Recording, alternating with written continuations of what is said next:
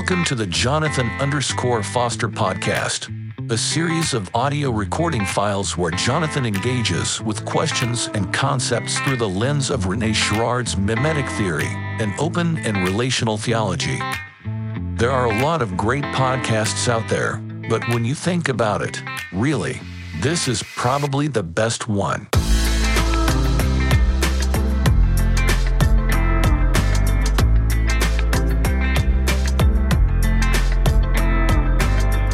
Season five, and our theme is frequently asked questions. If you like the show, leave a review, and most importantly, sign up for Jonathan's newsletter at jonathanfosteronline.com.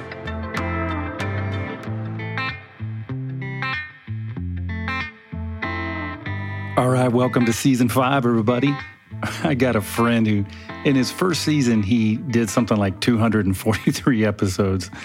I'm like, good grief. Uh, do you do anything else besides podcast? 243.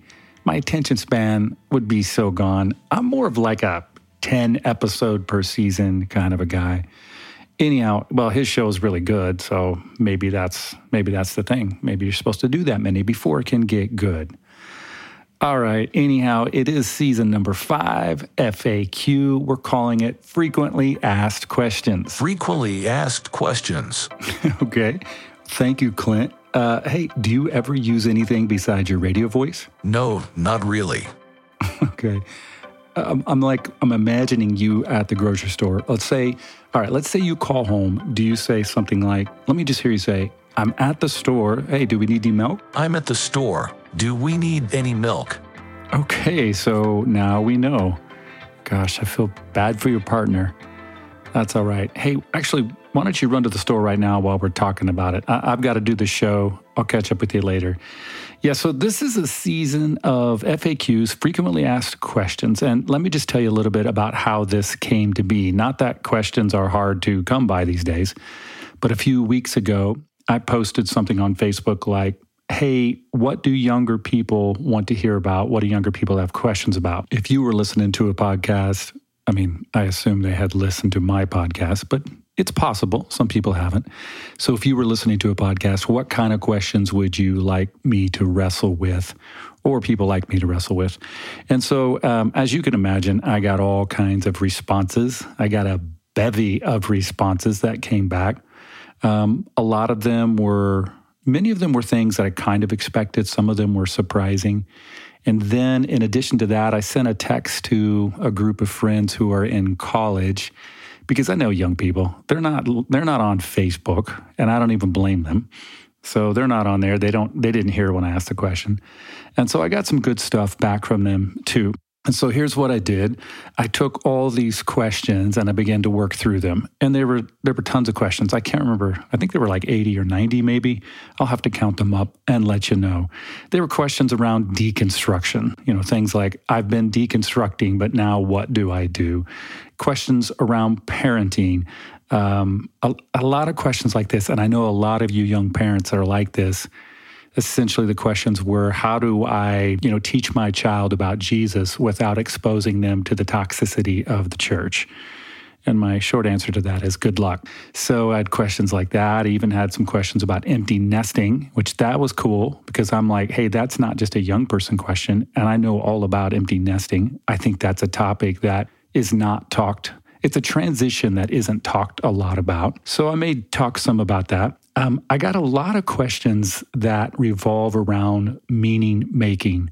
Um, a lot of young people asking about, you know, how to make meaning and, you know, my my meaning making system. They didn't use that phrase, but basically the way they've been making meaning through church has been deconstructed, has been disassembled. So essentially, now what? Who am I supposed to be? What should I care about and why? How do I find meaning? So I got a lot of those kinds of questions. I got questions about morality and why the church thinks that it is the arbiter of morality. Uh, questions about, um, I thought this one is super interesting uh, individual sin versus collective sin. Questions about, well, tons of questions about the church. Like, what is the purpose of the church? How did we get here? Where do we go from here? Where do we go now? Um, why do I hear so much about an angry God at church? Why is there so much judgmentalism at church? I got questions about relationship, the future, even got a question about artificial intelligence. So that's th- those are the kinds of things that I got back.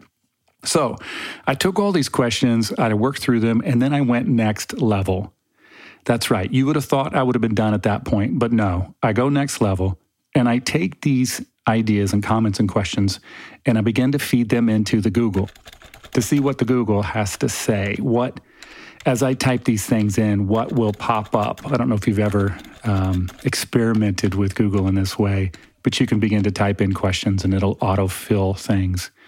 And I was trying to get a sense of whether or not my friends and acquaintances were asking similar kinds of questions as were all of us via Google. Because, you know, Google pretty much knows everything about us now, for good or for bad.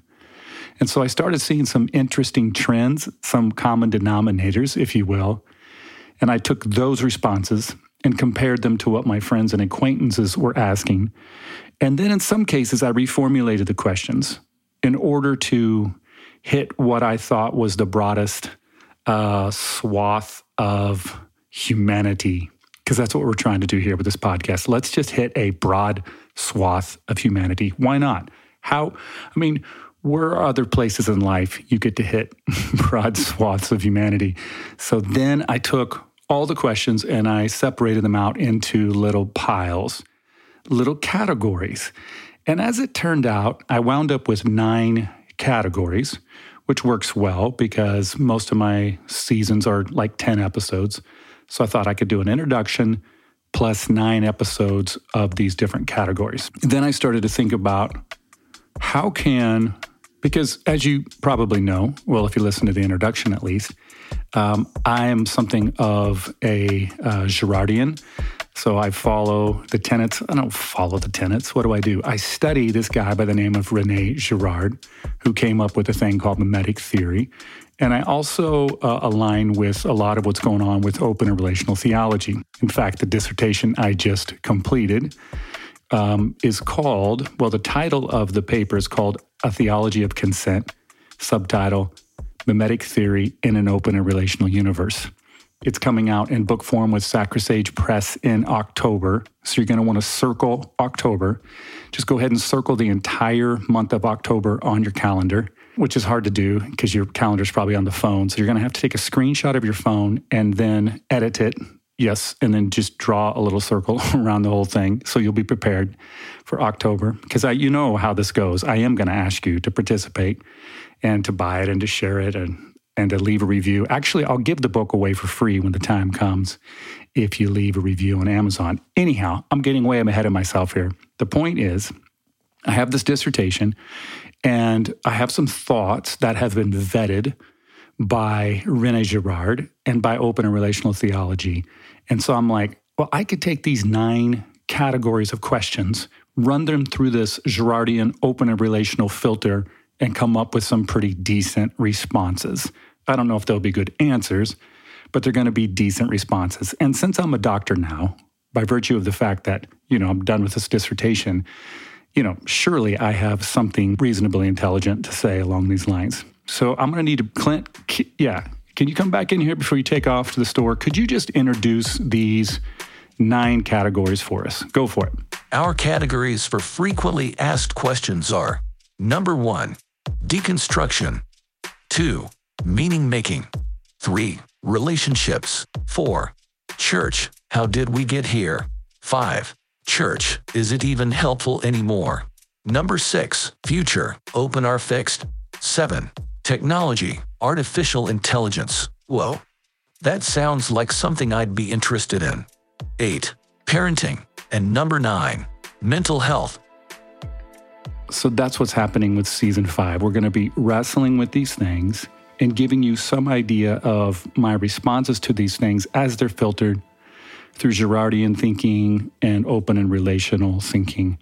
And if you're not familiar with open and relational theology, you could go back and listen to a couple of the episodes I've interviewed interviewed my friend uh, Dr. Thomas J. Oord. Uh, Tom is probably one of the more well known open and relational theologians and thinkers, I suppose, for one reason. He's the one who coined the phrase open and relational. Uh, open relational has a lot of connection with what's called process philosophy and process theology. A lot of that emerged out of the thinking from a guy by the name of Alfred North Whitehead in the early 1900s, who was a thinker way before his time, brilliant mathematician, philosopher, theologian. Uh, he's, he's less known as a theologian. What's happened is a lot of people have taken his stuff and applied it to theology. And um, yeah, it's really, really interesting, helpful stuff. And all of it has been helpful for me. And it's provided a space for me to come up with some responses and some answers that, frankly, evangelical world didn't allow me to get to over the years. And so I'm really thankful for it. So, anyhow, we're going to try to work these questions, these categories through those filters. Furthermore, just when you thought I was done, I'm going to take some of these conversations online to my Patreon page and talk to some friends who are licensed therapists, to some counselors, to some faith leaders, to a handful of different people that I really respect and would really like to get their opinion in on these things so that we're processing them well. So that's what we got going. And you'll see as this plays out. I'm not going to do it on this particular episode, but next episode, all the way through to the end when we get to the end of the episode, I'm going to start bringing them into the conversation, either together or maybe one on one, see what their thoughts are, see if they kind of match up with some of the things that I'm saying. I'm basically trying to just figure out if I'm making any sense or not, if I'm like leading you down the wrong path totally.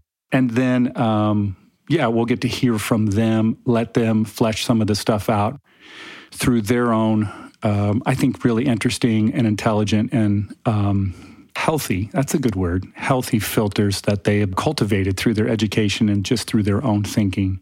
So I'm really excited that you're going to be able to hear from them. But you, you see how where this is going, right? You're going to have to jump on to the Patreon page in order to hear what they have to say. And so the idea is hopefully between all of us, you're going to get some intelligent and professional responses to these really important things that so many of us are wrestling with. That's the goal, anyhow.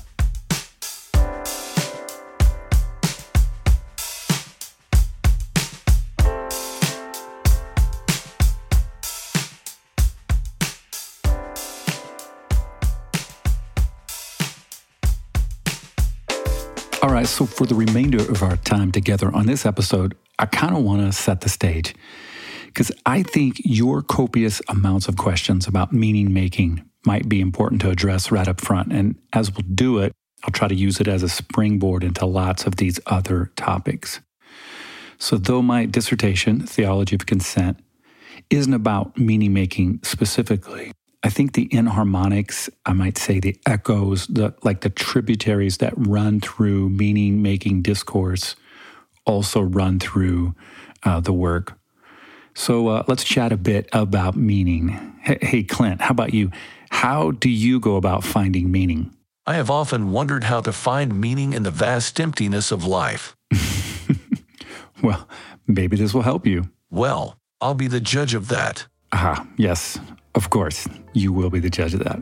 Uh, and all the listeners will be the judge of that. All right, so here's where we're at. It, this this whole conversation is is difficult because the atheist will generally say that there's no meaning. And then the theist will come along and generally say there's meaning, but only because God stepped out of space and time to help us. So, what I think is that there is some measure of truth in both, but they're like they're like half truths. And of course, the problem with half truths is, as you know, is always the other half. So, here's the problem with the atheist approach and I'm oversimplifying a bit, but generally it's, you know, well, meaning doesn't come by way of objective truth. And I kind of agree with that. But then the atheist will generally turn around and, and act as if their truth is the objective truth. I hope you can see the problem with all of that. And then, fueled by the idea that there is no objective truth, then they lean into science in terms of that being the thing that gives us clear ways to move into the future. Like there's no objective truth, so science is what we're going to rely upon. So I'm into science. I think we should emphasize it. But the problem is when science gets into this whole thing of saying there's no extra sensory nonsense we should be dealing with, because the issue there is a lack of definition around the science of what is sensory and what is extrasensory. So when someone says, well, obviously it's about the five senses touch, taste, smell, see, hear, you can say, did I say all five? Touch, taste, smell, see, hear? Yeah, I think so. You can say, well, what do you do with the other senses? Because there are other senses that science routinely incorporates now, like the sense of balance or thermal perception or something called interoception, uh, like hunger and thirst are examples of interoception. It's where the interior organs are communicating something to the brain. Depending on who you read and listen to, there might be as many as eight senses or as many as 12. I've seen 15. So that's that's challenging because we haven't we don't have a shared definition of what is sensory and what is extra extrasensory. Furthermore, even if we did agree, even if we could say, okay, there are 12 senses and that's it. Anything beyond that is speculation. The sense that one was hearing from God, for example, in this case, would just be speculation. But how would you even prove or disprove this kind of a thing? If lots of people said they could hear from God, wouldn't the scientist be compelled to try it? Wouldn't the scientist enter into prayer, for example, for like 90 days to see if it yielded any results, to gain lived empirical data? So I'm all for science, but elevating it to the ultimate thing that provides us with meaning, I hope you can see is problematic. However, I'm even less interested in going the route of the theist who says our lives are meaningless without a deity who comes from outside time and space to give it to us.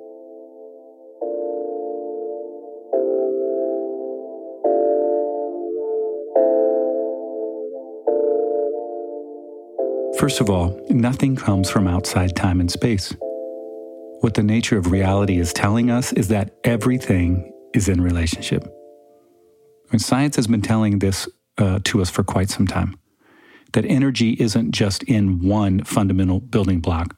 The energy is in the relationship between different building blocks.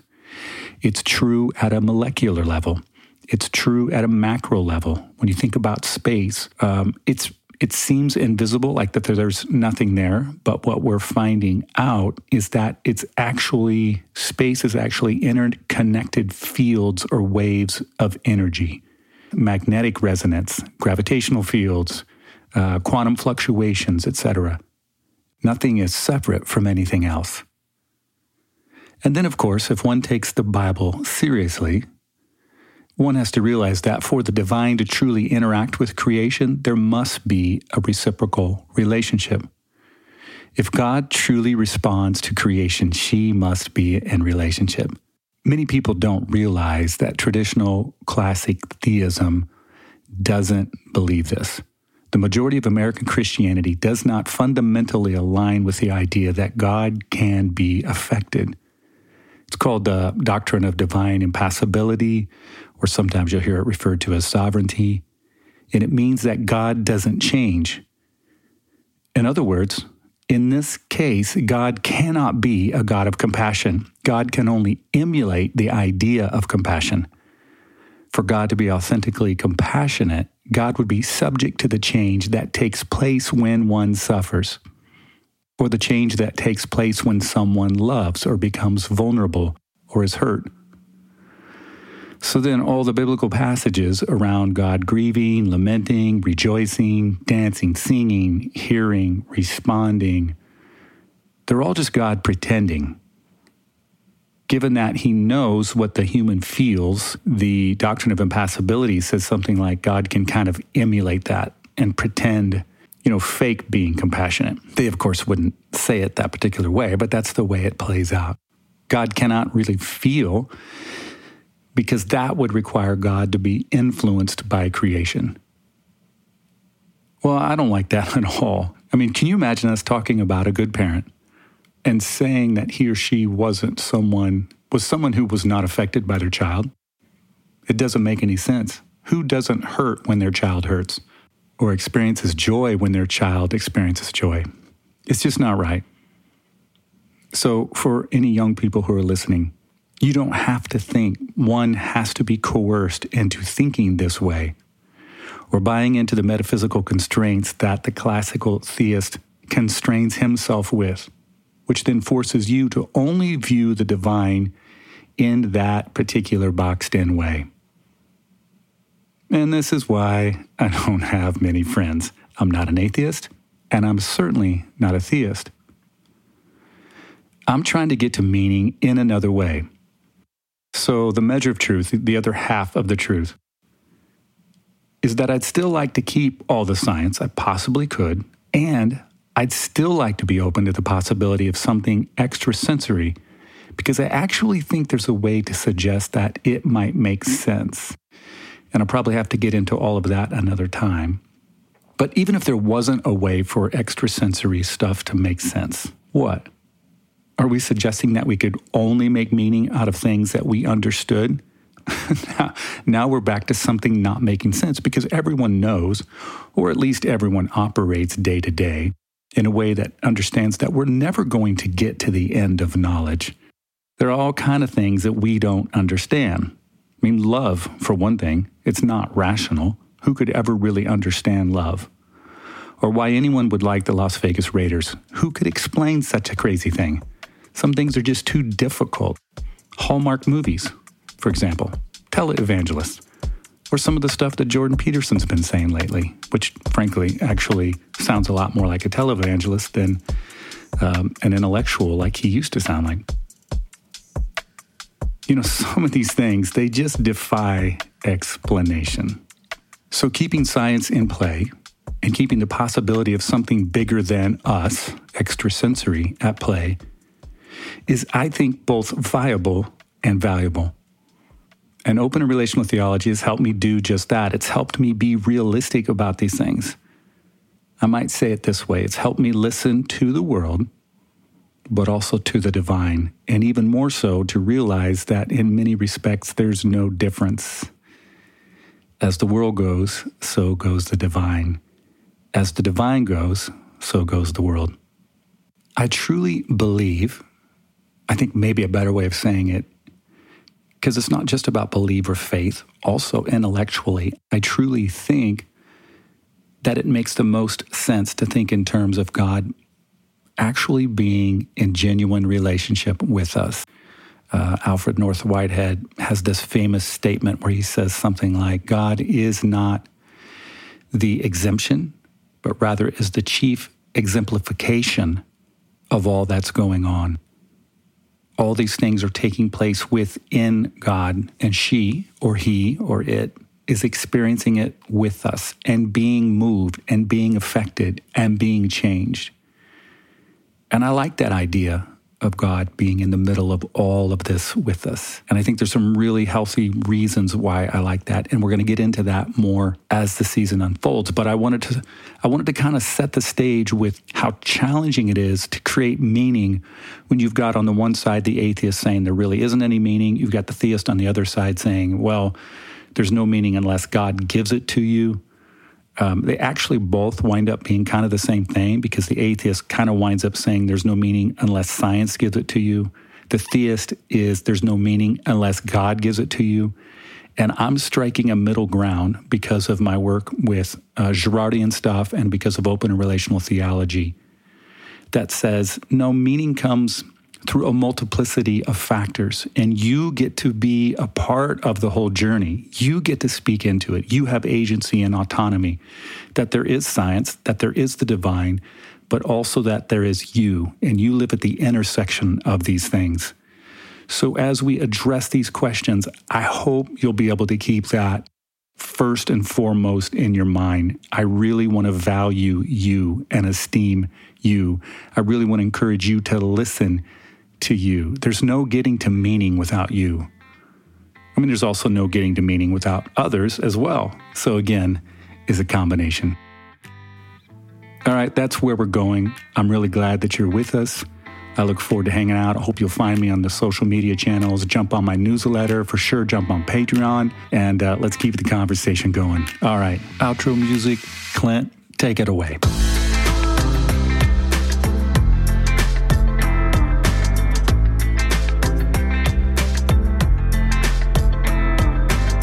Thanks for being a part of the podcast. Jump onto Patreon to get access to Dr. J's writing, in depth interviews with some of his therapist friends, and, most importantly, his unbelievably funny cartoon sketches. All of that kind of stuff can be found at patreon.com forward slash Jonathan underscore Foster. Check it out. No, really, go do it now.